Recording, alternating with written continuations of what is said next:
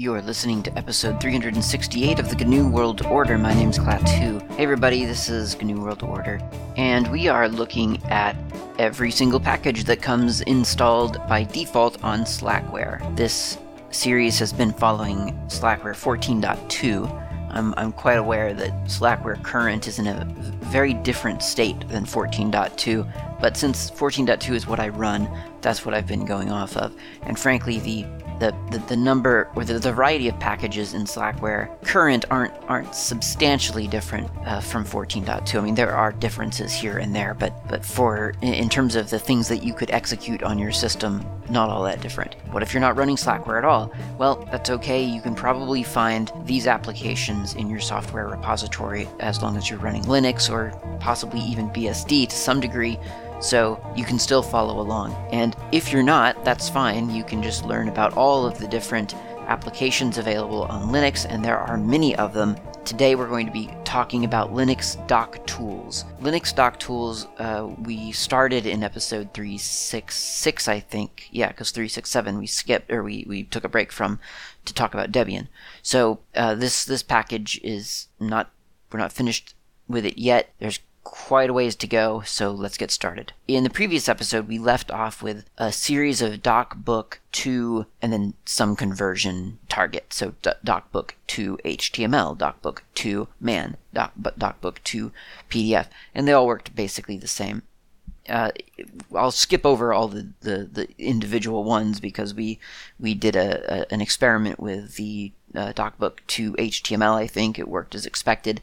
I think I did a conversion to PDF as well. It worked after we installed a PDF conversion engine. I think we all get the idea for those. Handy, useful, one off commands, hyper specific, that's fine. I'm going to mention, though, and this is why I'm talking about this, I want to mention DocBook to RTF. I've I think I've talked about RTF before on this uh, on this show. It's been a while though, and so I want to revisit that. I just want to urge you, whoever you are, wherever you are, whatever you're running, not to use RTF. This isn't sort of one of those weird, um, sort of um, text format elitist things that sometimes I, I, suffer from. You know, I mean, I, I, text formats for me, they're something that I use a lot, and so there is a bit of um, I guess elitism, I guess, uh, or or just maybe just being picky, be, being being highly highly particular. I, I, I, I fall prey to that sometimes because, frankly, it's it's important uh, for the for the duration of your your document. It's going to be in a format that you choose, and if you choose a format that is not a great idea for whatever reason, and there are many different reasons a text format might might not be the best format you could choose, then I, I feel like then you have to live with that choice for a long time. And that can be frustrating. And that's why I'm that's why I, I like to discuss it, because I've personally struggled with that a lot in the past. I've I've gone through lots of different formats and then three, five, ten years later had to live with the ramifications of why did I save that file in that format? So it's important to me. RTF is called the Rich text format. I, I'm inclined to think that it wouldn't have really gone very far if it hadn't been for a, relatively uh, cross platform presentation or support uh, for a little while. RTF, for for a wee while, but a very significant while, was almost your only fail-safe option if you wanted to get a document from a Windows machine to a Mac machine. That was the R- RTF was kind of the way to go. And I, I, I should say a document with formatting embedded into it. That was kind of the only option. So if you were someone who grew up on word processors and you knew that you wanted to make your titles big and you wanted to make certain words italic and bold and so on. You didn't know HTML maybe. You grew up on word processors. That's what you're used to. You want to get a document from here to there with all of that stuff intact. RTF from about 1987 to 2008, or it was supported from 87 to 2008. I don't know. I can't remember when it kind of got introduced on on Mac, but for a for a while that was the way that you could do it. That was the way you could get that document intact to the other platform. And when I say the other platform, I'm of course being intentionally limiting the scope here because a lot of people in this scenario wouldn't know that there were other platforms. It, it's either a Windows or a Mac world for a lot of people. And so getting a document with all the formatting without learning something fancy and crazy like HTML plus CSS, RTF was the way because that was the that was the one shared format. It it, it came installed by default on Mac OS. It was supported by default on Mac, supported by default on Windows because Microsoft uh, developed it. And so that was the easy way. Now, if you ever look at an RTF document, you will find all kinds of horrific markup in there. It is the worst format. It's just not human readable. I mean, it is, but not really. It's it's, it's heavily, heavily munged.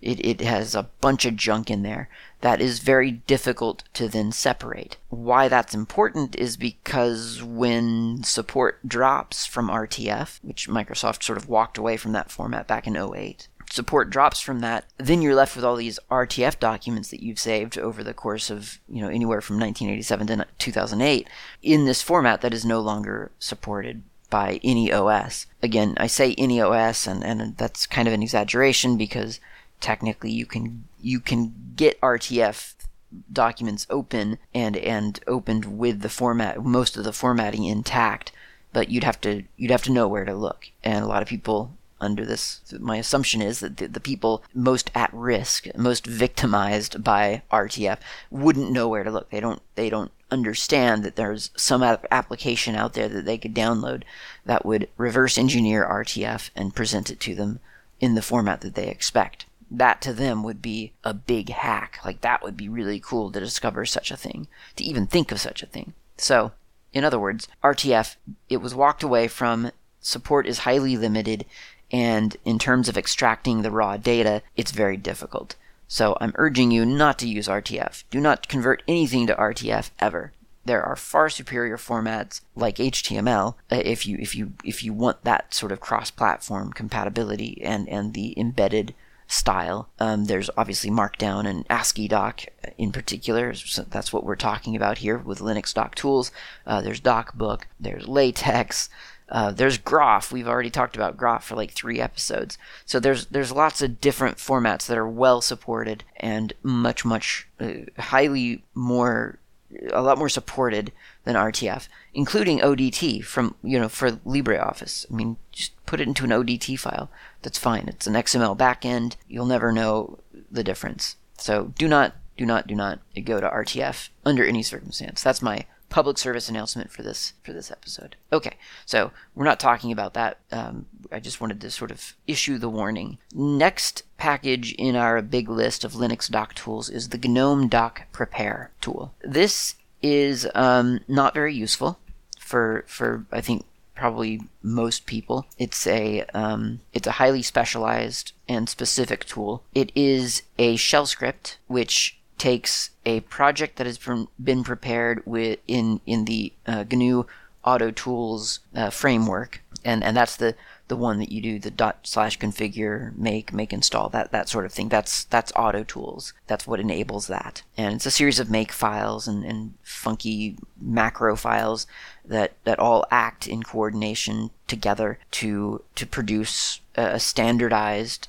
output. Gnome doc prepare is a little um, a little insertion or a little hack that, that sort of you can drop in or that you can run, you can execute this shell script from within an Auto Tools project. It detects all of the Auto Tools settings and then it, it adds in its own GNOME specific makefile, which you can read for yourself if you really want to.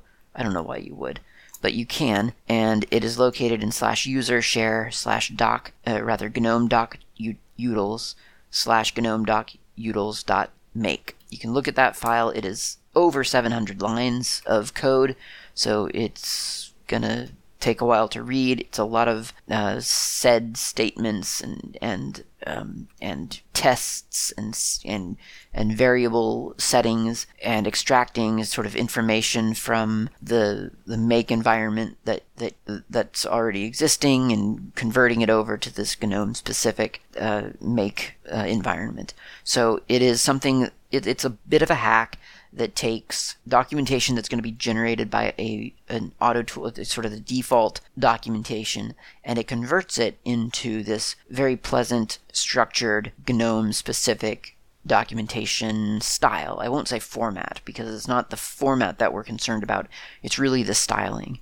And in fact, you can kind of see that. Well, no, it is no, it's not the format; it's the style because it's also some of the shared the, or the uh, save locations and things like that, which I don't think you would classify that as as the format of the documentation. That's just where the documentation lives on the system. So if you're not running a GNOME environment, this is truly, truly useless. And uh, GNOME, of course, doesn't ship with Slackware, so this is probably useless to you if you're running Slackware. Um, obviously, Linux, I mean, with GNOME having been sort of the original open source truly free software desktop environment, there's a lot of defaulting to GNOME within Linux development, which I mean I think that's fair. The the Qt library set way back when was not fully open source. I don't. I, I know. Uh, I, I'm pretty sure that I would not have been using KDE had I been a Linux user back then. I would have just gone to GNOME because KDE at that point, because of the Qt licensing, wasn't fully open source. It wasn't free software. And I just, I, knowing myself, I, I, don't believe that I would have been using KDE at that under those conditions. Now I can't say for sure, obviously, because I wasn't using Linux at all at that time. Um, but certainly, if I was, if I could take my my current self, put myself back there, I'd have been a GNOME person. And frankly, GNOME One was a lot different than GNOME Two anyway. And GNOME Two is kind of the the version that I really have most aversion to, because uh, I, I use GNOME Three um, all the time at work. Fun fact. Um, KDE at home, GNOME 3 at work. That's a pretty good mix. Uh, let's see, GNOME doc prepare. Okay, yeah, so that's kind of useless.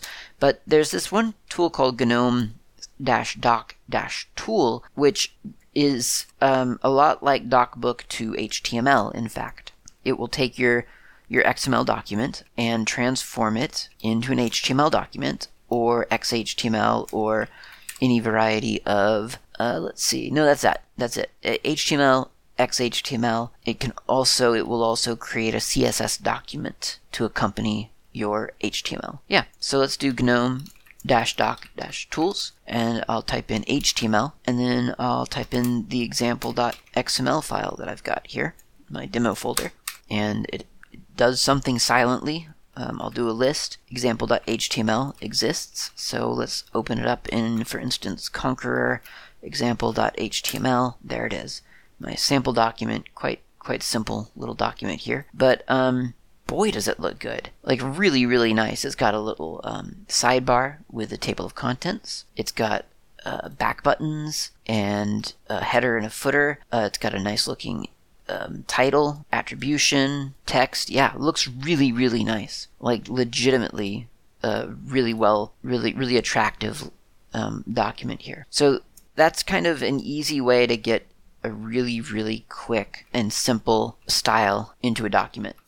And if you want the CSS, right now the um, CSS is just it's just using the system, you know, the default stuff that got installed with Linux doc tools.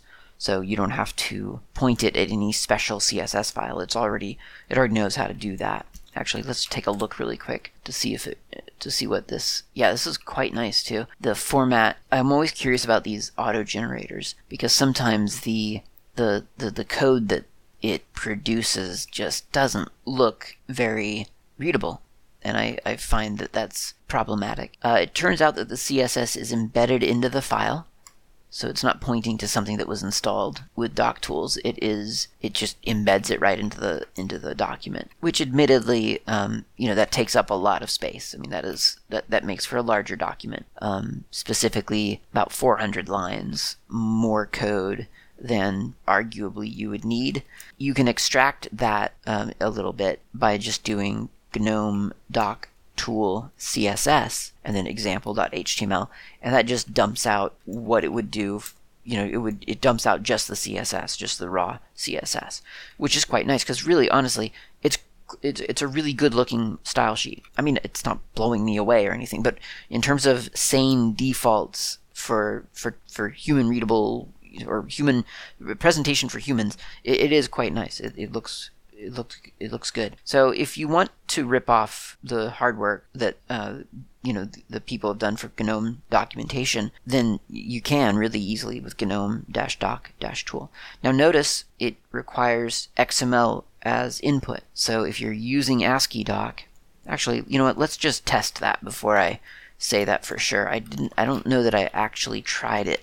Yeah. Okay. So it does. It it, it needs XML as as input. Does not understand ASCII doc. Now ASCII doc, as we've said in the previous uh, in the previous Linux Doc Tools episode 366, ASCII doc's uh, export or it, it it converts to DocBook. It is basically a simplified front end to DocBook. So when you process ASCII doc with the ASCII doc conversion tool, uh, which, if you'll recall, is called ASCII doc, or ASCII.py, I guess technically. When you convert that, or when you use that tool rather, it either as an intermediary step or as a destination, depending on the options that you provide, it outputs to DocBook, which is XML.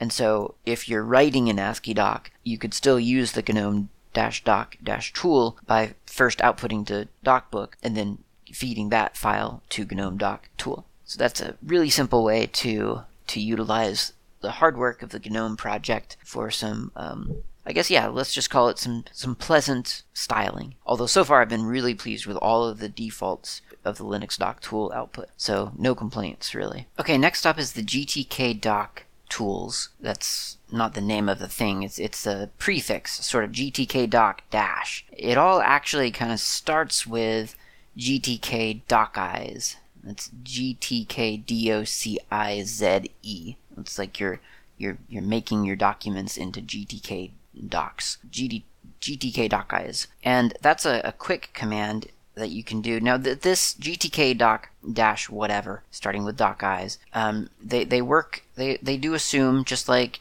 uh, GNOME doc prepare they assume that your project has been set up with auto tools uh, or CMake. Actually, you could do CMake as well. Um, and and this is this is yet another reason why I really do believe that GNU Auto Tools is is a really great idea. I mean, it, honestly is. Um, I think I've raved about it before. I, have done a Hacker Public Radio episode about it. I'll probably end up doing one for for GNU World Order as well because I'm sure it's it's somewhere in here in Slackware.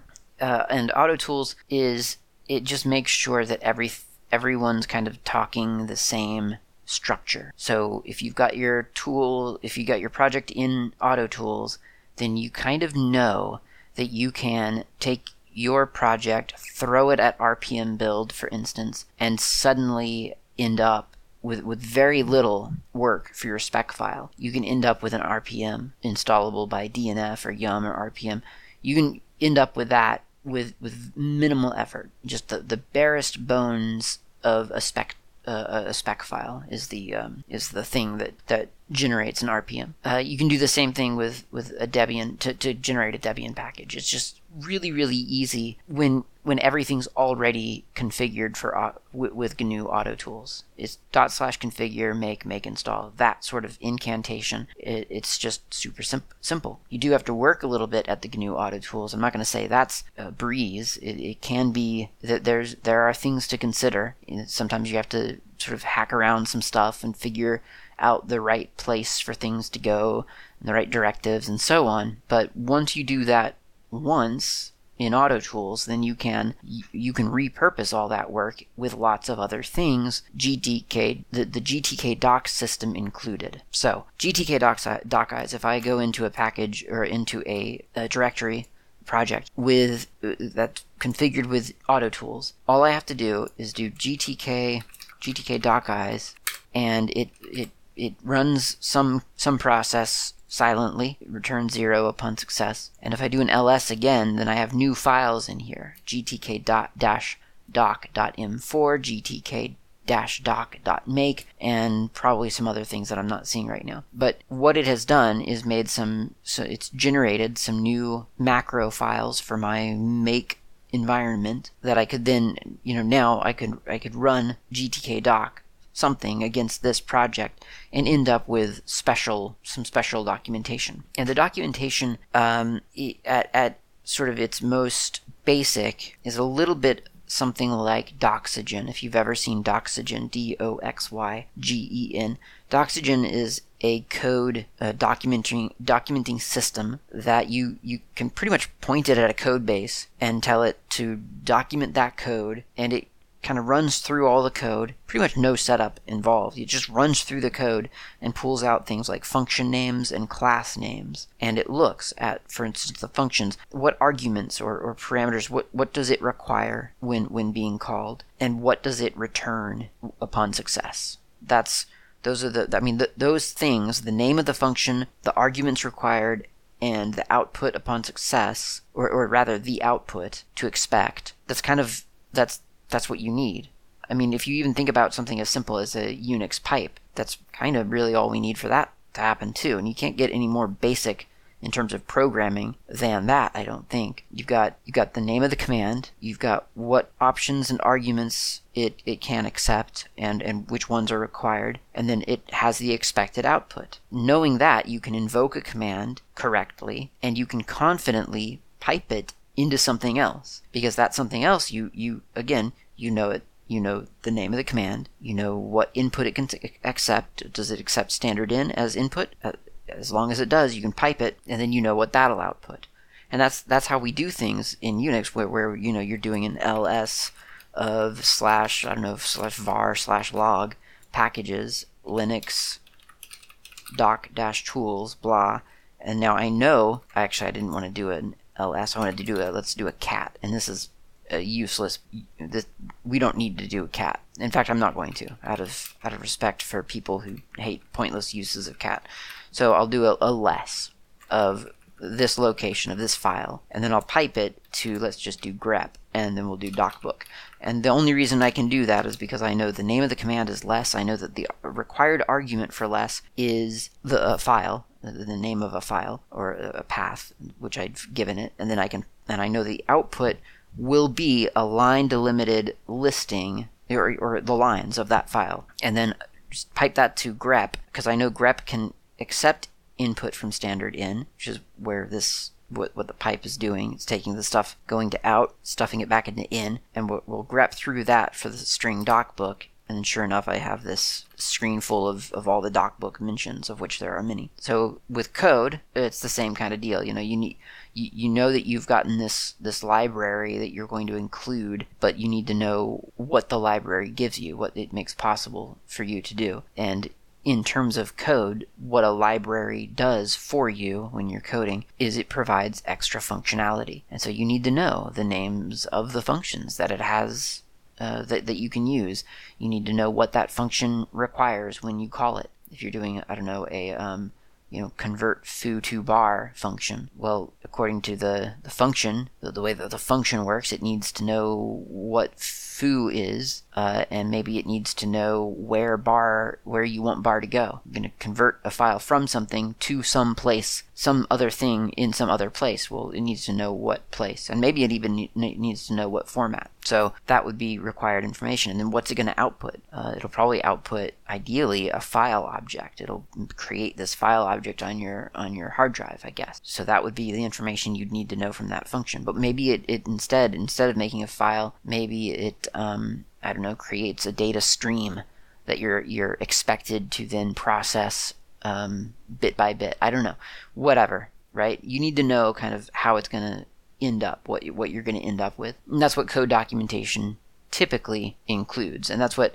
something, for instance, like Doxygen, which requires really no preparation whatsoever. The the code base can be practically any code base. Just point Doxygen to it, it'll look at it and dump everything that it finds. That said, with more preparation from Doxygen, you can get fancier output. And in fact, with GTK Doc, it's kind of the same thing. It, it's it's a way to enable developers to foresee that their code is going to be documented and it provides them with some markup in their code to help that process along. So one of the, the major ways that a developer can help document the code that they are writing is in comments. Comment blocks are very important, and a lot of us think of comment blocks as well, some of us think of them as just fun to read, right? Oh, look at the funny thing the developer has said here. That's always fun and kind of, you know, interesting. But really, more importantly, document, well, comments a lot of times serve as inline documentation so that when you are going through to find, I don't know, to fix a bug, or to just see how something works, a comment may give you some more some some context. You know, you, right before you get to a function, it, it might explain what that function does. Converts foo to bar so that bar can then be processed by blah. Great, that's very helpful. Now we know what this mysterious looking function that just juggles a bunch of stuff around in memory and we don't really understand what it's doing. Now we know what it's doing because that comment sort of spelled it out for us in plain English. But giving structure to comments is is a really really powerful thing. And, and you'll see this in a lot of documentation systems is it will leverage the ability to parse comments to identify and parse comments as as metadata. So for instance in in gtkdoc uh, a developer can do a comment block and uh, they can make it a section and they can make the section they can title the section as something uh, and then they can do a short description in which maybe they're saying you know uh, the central conversion um, uh, functions for such and such an application. They can do title they can title the section or the the, the documentation section. They can do um, they can qualify it like is it how stable is this? Is this is this considered stable? Is this still a work in progress? How do we qualify this? Uh, what this references, what this includes. They can even include an image, like the, the application icon, and then just a description of of of what they think this this stuff does or what they think it would be used for rather hopefully they would know what it does. Um, and that kind of can serve as the preamble for a section of documentation. And then, of course, they're writing the code, which GTK Doc then processes as code and documents accordingly. And that could be really, really useful for other developer, well, for the developer themselves later on, once they've gone away and worked on something else and now coming back to maintain this stuff. They'll, they'll refer to their own documentation. But it can also be good for other developers because then you get to, you get a good listing of, of all the stuff that that something is is making available to you. So that's GTK doc dash many things, and some of those many things are GTK doc dash check that uh, checks your documentation project to make sure that everything is um, is in order. GTK doc dash um, make HTML or make man or make PDF, all that sort of thing. That's involved. Uh, that's included rather. So if you want to output your documentation to any of those formats, it's as simple as one command. Again, we got here more or less through GTK docize, so that just kind of adds some makefiles to your project to make the GTK document system um, active. Uh, GTK doc scan and GTK doc scan G object. It's gobj, G O B J, scan gobj. The, this uh, scans a directory of, of code to uh, document it. Now, none of those commands you generally actually have to use yourself because you'll a lot of those things will be um, included in the makefile process once you do the GTK docize. However, if you don't want to, for whatever reason, include the GTK stuff in your in your project, you don't have to, and you can instead run these commands separately to end up with the same results as a G TK docized project. And that's why they're here. They're the separate, they're the broken out bits of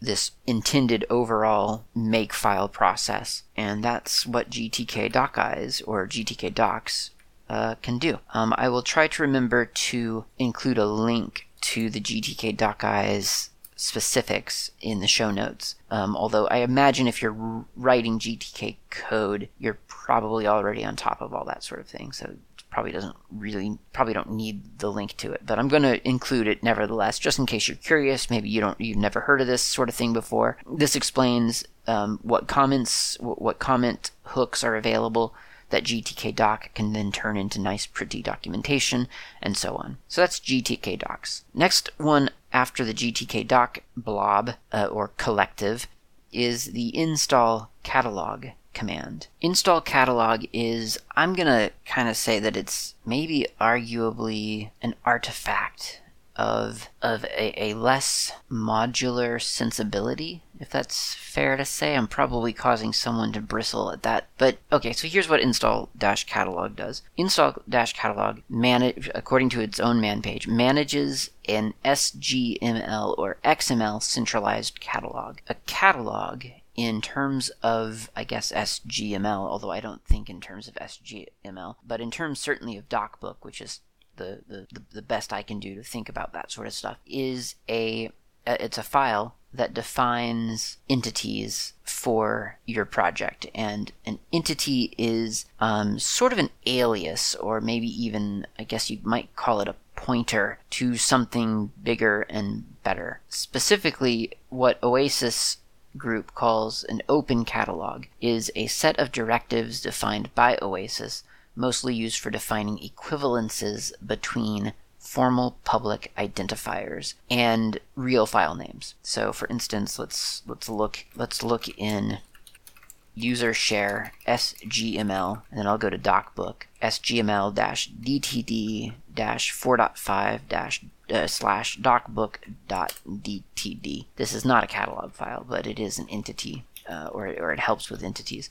So uh, this, for instance, says that if you want to point, if you want to put a put part of your boilerplate in DocBook is the the type of doc document that you're you're creating, so a doc type. And so you'll you'll see declarations in DocBook files where it it says, for instance, doc type book public quote something oasis slash dtd docbook version number uh, language and so on and it's it's quite a quite a big chunk of, of, of text to remember. But there are these things called entities, and it allows you to use shorthand to to say essentially the same thing with a much smaller screen uh, um, string. I used to use this at work a lot of times. There would be things like ampersand. I'm just gonna make something up. Ampersand FBD semicolon, and that we would identify as an entity in a separate file in an entity file actually .ent and as long as you had that included then your local toolchain would bring it in and anytime a document referenced ampersand fbd semicolon it would know that that was actually an entity which expanded to for the print for the rendering uh, foo bar documentation system and so it was a lot easier to write ampersand fbd semicolon than foo bar documentation system. So that's one thing that entities can do for your workflow. It's quite convenient. Catalogs point to locations on the drive where all of these different things get defined and sometimes that's um, sometimes it's it's i'm going to argue more trouble than it's worth possibly not all the time i mean there are some that are really important for instance, here's the catalog file of uh, user share sgml sgml iso entities 8879.1986 slash catalog. And in this file, there are things that are defined to add uh, Latin characters, diacritical marks, box and line drawings, num- numeric and special graphics, um, and so on.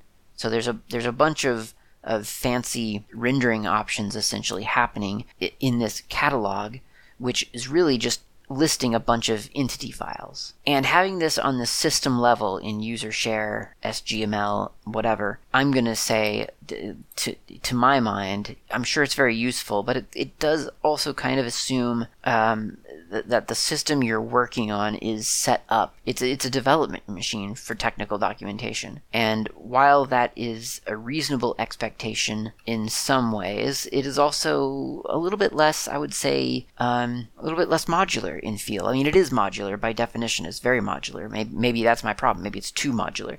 But what I'm saying is that I couldn't, for instance, take my DocBook project that relies on on these entities and these catalogs to be present on the machine and, and just put it on any other computer and render it as expected. Uh, there would be lots of failures. They wouldn't be able to find these files. And I feel like that sometimes is a drawback to this whole to this whole system really. Um, I think if I was going to have really specific special entity files, I would prefer to have them in the project itself, even if that means redistributing the same old entity files time and time again. I just feel like everything sort of being in one bundle would make me feel personally a little bit more secure about about my project's uh, integrity. And in a way, I think that's a, a big drawback of systems like Sphinx and DocBook and Um, those are the two that come to mind. Actually, I thought I had a third one, but those two come to mind immediately. Sphinx and DocBook. There, there's a a big tool chain that you're kind of relying upon, and that sometimes makes me feel nervous about the, the, the integrity of my project going from system to system. That may or may not be a problem for you. You know, if you're at work working on this stuff, it's probably not a problem at all because you know that your work computer is always going to be set up for that, and there'd be no reason, and in fact, there's probably lots of reasons not to then take your your work and put it somewhere else. But if you're uh, living on a laptop and a desktop and a mobile device and you're syncing them together with Git and you're working on your documentation, it's going to be tough possibly to make sure that you've got that tool that that full tool chain installed on all of your devices. It just might not be something that's realistic. Whereas something such as Pandoc, it just kind of works magically. It just kind of does the conversion, and and that's a little bit. There's there's some freedom in that. You feel a little bit better about. Okay, well, all I really need is this text here, this command there, and I'm good to go. I can render whenever I need to render. Now th- that said, the the practicality of needing to render in, at a moment's notice is is something you know that might that may or may not apply to you uh, in real life, I, I find that generally speaking, when I'm working on something in DocBook, I can work. Uh, uh, certainly, I can work on it on pretty much any com- on any computer, on any device, as long as it has a text a text editor. I can work on on the DocBook. Now, I can't necessarily render it, but but truth be told, you don't really need to render usually. I mean, that's kind of the last step. When you're done, you render, you publish. That's it. That's the workflow.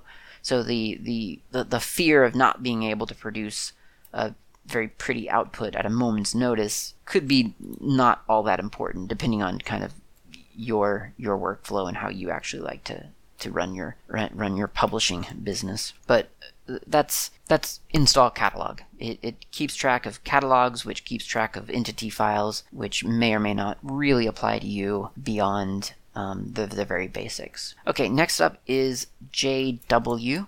JW is a wrapper around Jade. Jade is a tool set for SGML. And I guess we may as well talk about SGML now because um, it's something that, that I've been avoiding, um, but should probably should probably give it a little bit of a hat tip here. So SGML is the standard generalized markup language. It is the uh, it is, I guess you could say it was the the YAML to XML's JSON, if you think of it that way.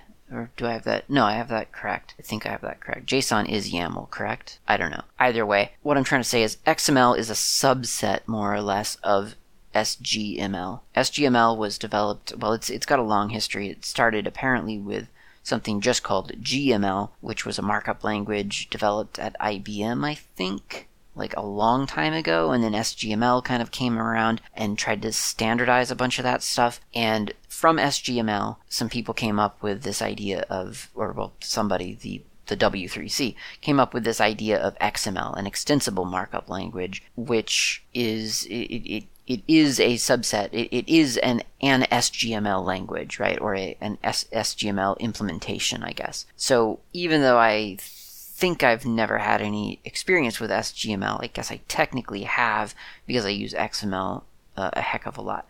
HTML is also uh, considered sort of a subset of SGML, uh, or, or or similar enough, I guess. I, I don't the HTML history, what what with XHTML happening and, and sort of coming back around, um, is kind of kind of strange and kind of uh, difficult to, to wrap my head around, especially with HTML5 being sort of its own thing. But either way, you, you th- that sort of that tradition of marking up language. I mean, the very antithesis of Markdown, right? I mean, it's it's the it's the idea of well, we're going to have these tags, and these tags are going to wrap around our content, and the tags will never print. They will never be.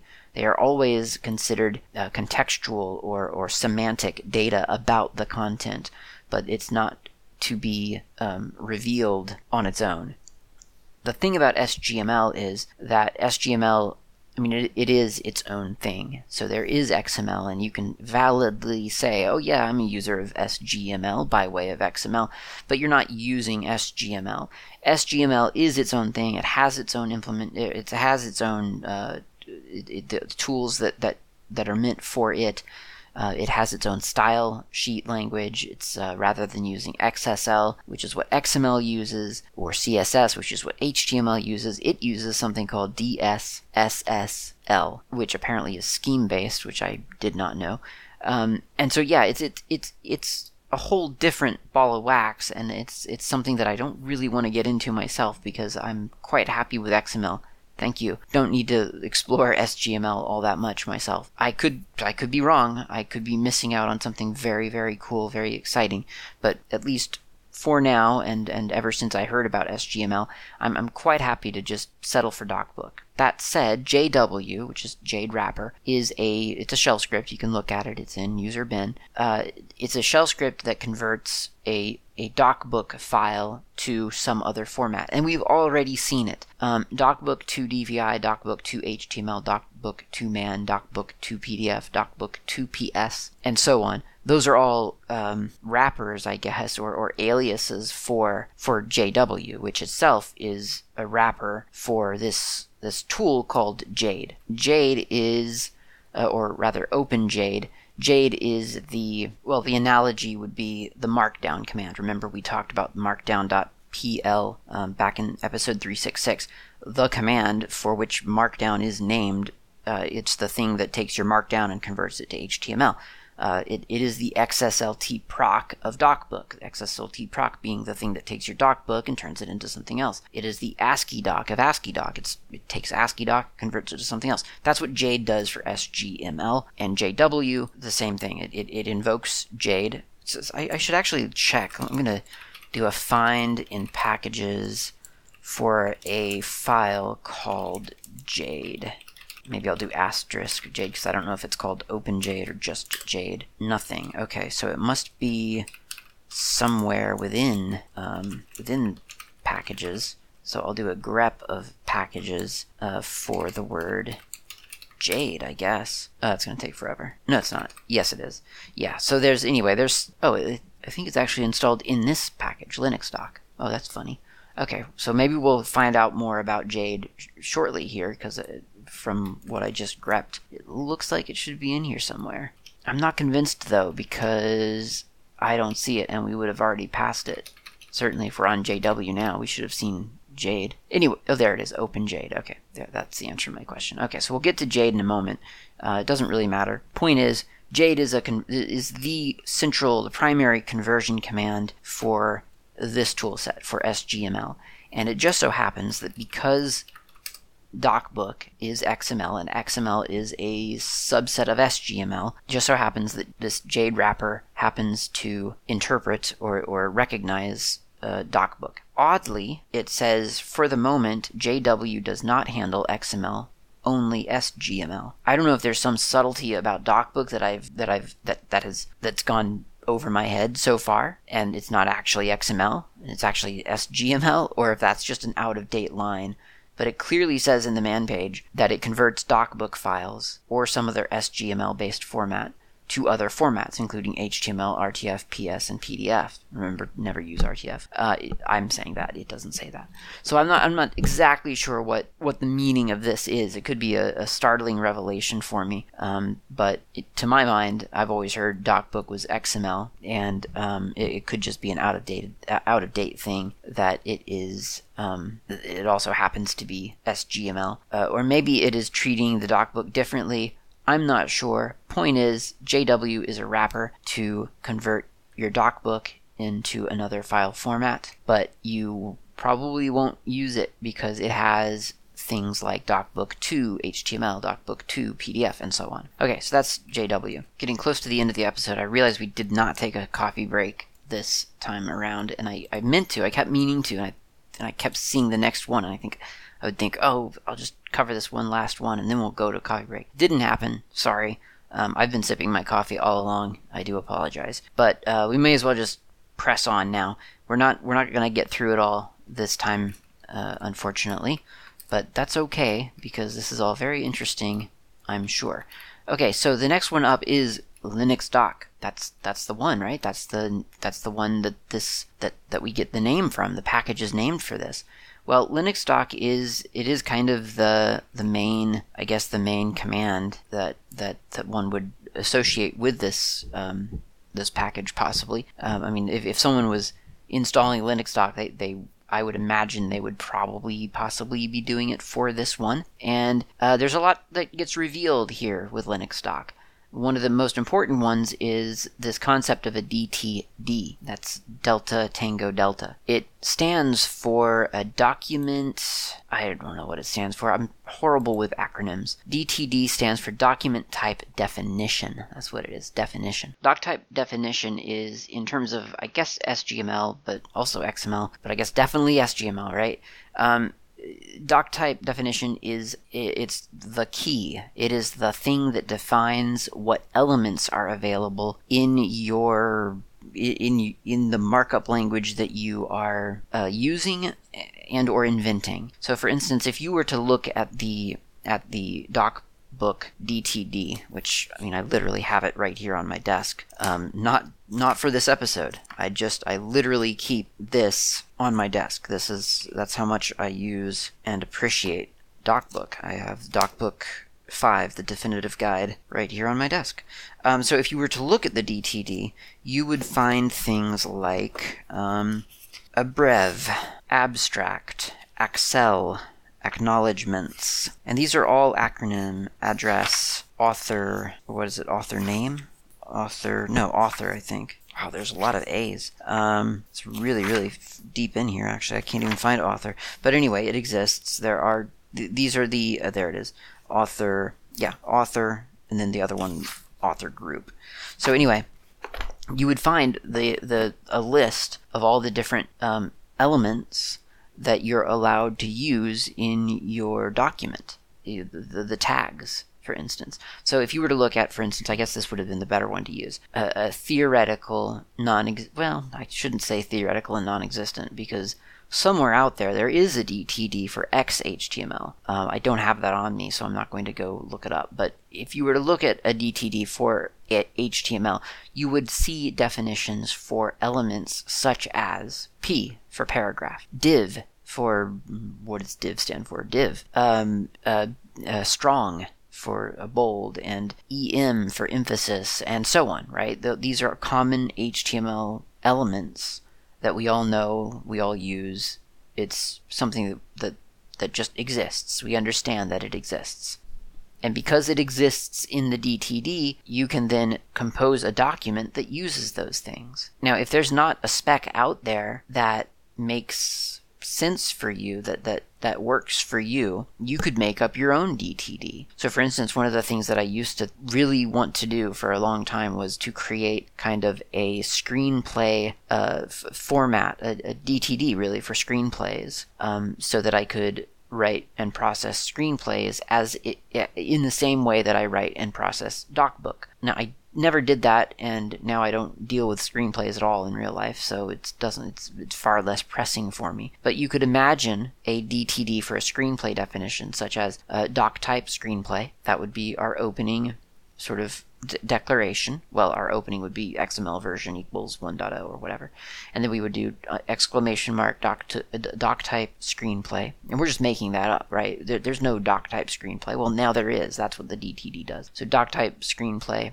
square bracket, and then our elements. We might have an element, for instance, um, we, we might have a slug, and in the slug, we, we could put, as part of our slug element, we know that the, or not part of, but the uh, children of our slug could be the, um, the the, the set, the interior exterior, uh, the location, the name of the location, and um, this uh, I guess this the status. Is this a continuous scene or is it a new scene or wh- what kind of scene is it? Close parentheses, and then the next element might be something like I don't know um, dialogue, and so on. So you can just create this stuff, and then when you're writing your text document, you know those are the elements you're allowed to use. And if you use an element that's not in the DD, DTD, then you understand that you will get a, a rejection from your XML processor. It will not understand what to do with that element or how to treat that element because it was not already defined for it in the DTD.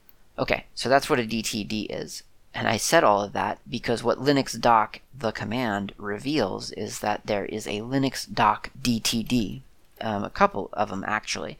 There's a Linux doc 96 and 97, and there was some other one I, I didn't bother looking at. Uh, and these Linux doc DTDs add special um, uh, entities to to the the documentation that is generated by the by by the core Linux team when they're documenting various parts of Linux. And uh, there's nothing super exciting here. I mean, in terms of like looking at what elements that they've they've added, it's not really that exciting. There's um, there are some things for special characters that I think nowadays we wouldn't even blink an eye at. They're just you know normal Unicode characters, not that big of a deal. There are some elements for here's a URL, uh, here's an HTML URL, here's where's what did I say? Oh, um, entity latex, entity um, quote ampersand all kinds of things that yeah i guess these days i just i don't can't even imagine why we would need these to be specially um, included in that in, in this DTD. I mean, it's got to be included somewhere, I guess, but but does there need to be a separate one? I, I don't know. I'm not, I'm not sure. Either way, though, if if they're running their SGML through a processor like Jade, OpenJade, then they have to be able to point to the DTD that tells that tool how to treat certain elements. And that's what this DTD does. It also, reading the man page for Linux doc, revealed or reveals that RTF is included as an output, a prominent output format, because apparently Windows documentation system, whatever that is, was based on RTF at some point. I don't, I can't imagine that that's true anymore because everything I've ever read is that Microsoft has walked away from RTF years ago, literally years ago, like 12 years ago. So I, am not, I'm not sure if that's up to date or not. But there you go.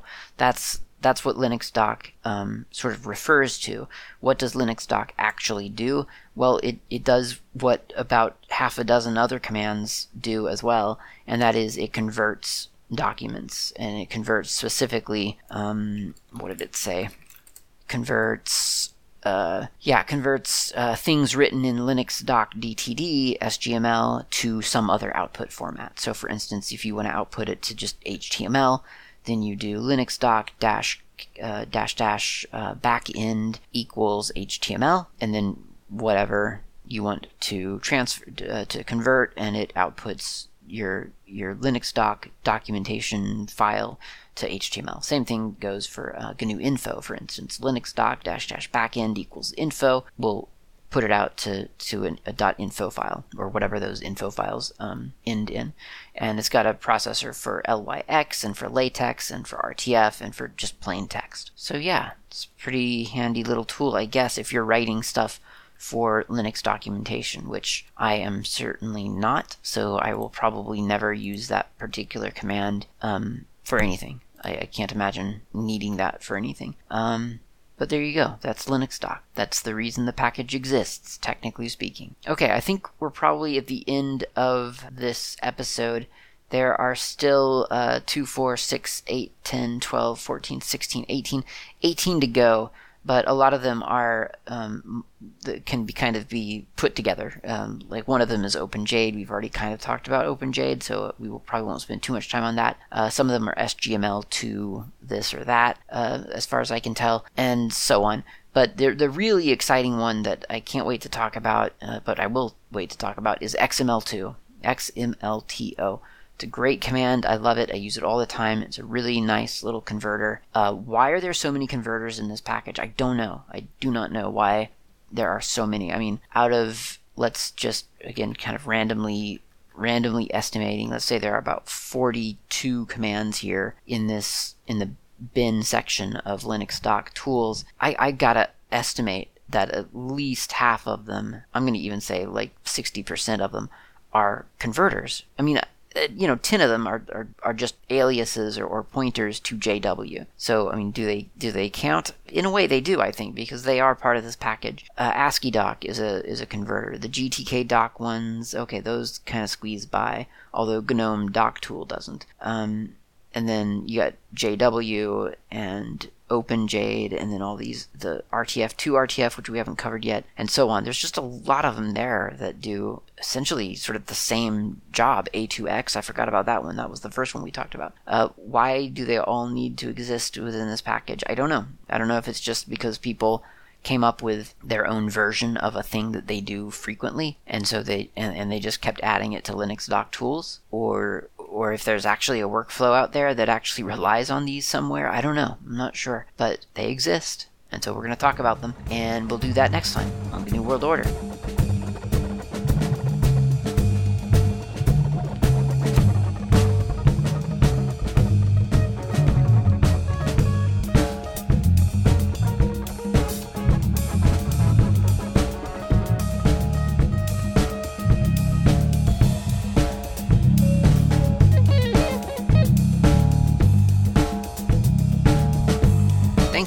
listening to the GNU World Order Ogcast. This has been Klaatu. You can reach me on IRC. I'm on the Freenode network usually in channels such as Ogcast Planet, Slacker Media, Slackware, a couple of others. My nick on IRC is not Klaatu. You can also reach me lately on Mastodon. My username there is at Klaatu at mastodon.xyz. Of course, you can email me at klaatu at member.fsf.org. That's klaatu at member.fsf, as in Free Software Foundation.org. And of course, you can visit my various websites, GNUWorldOrder.info and SlackerMedia.info. I will see you next time.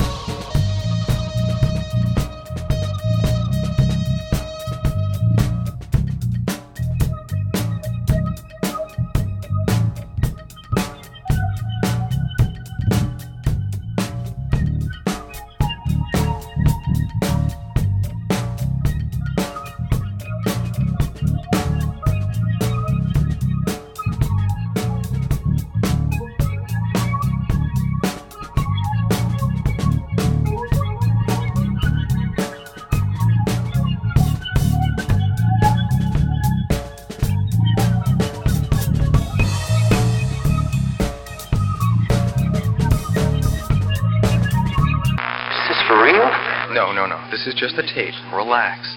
It is not the day before or the week between. It's just the show.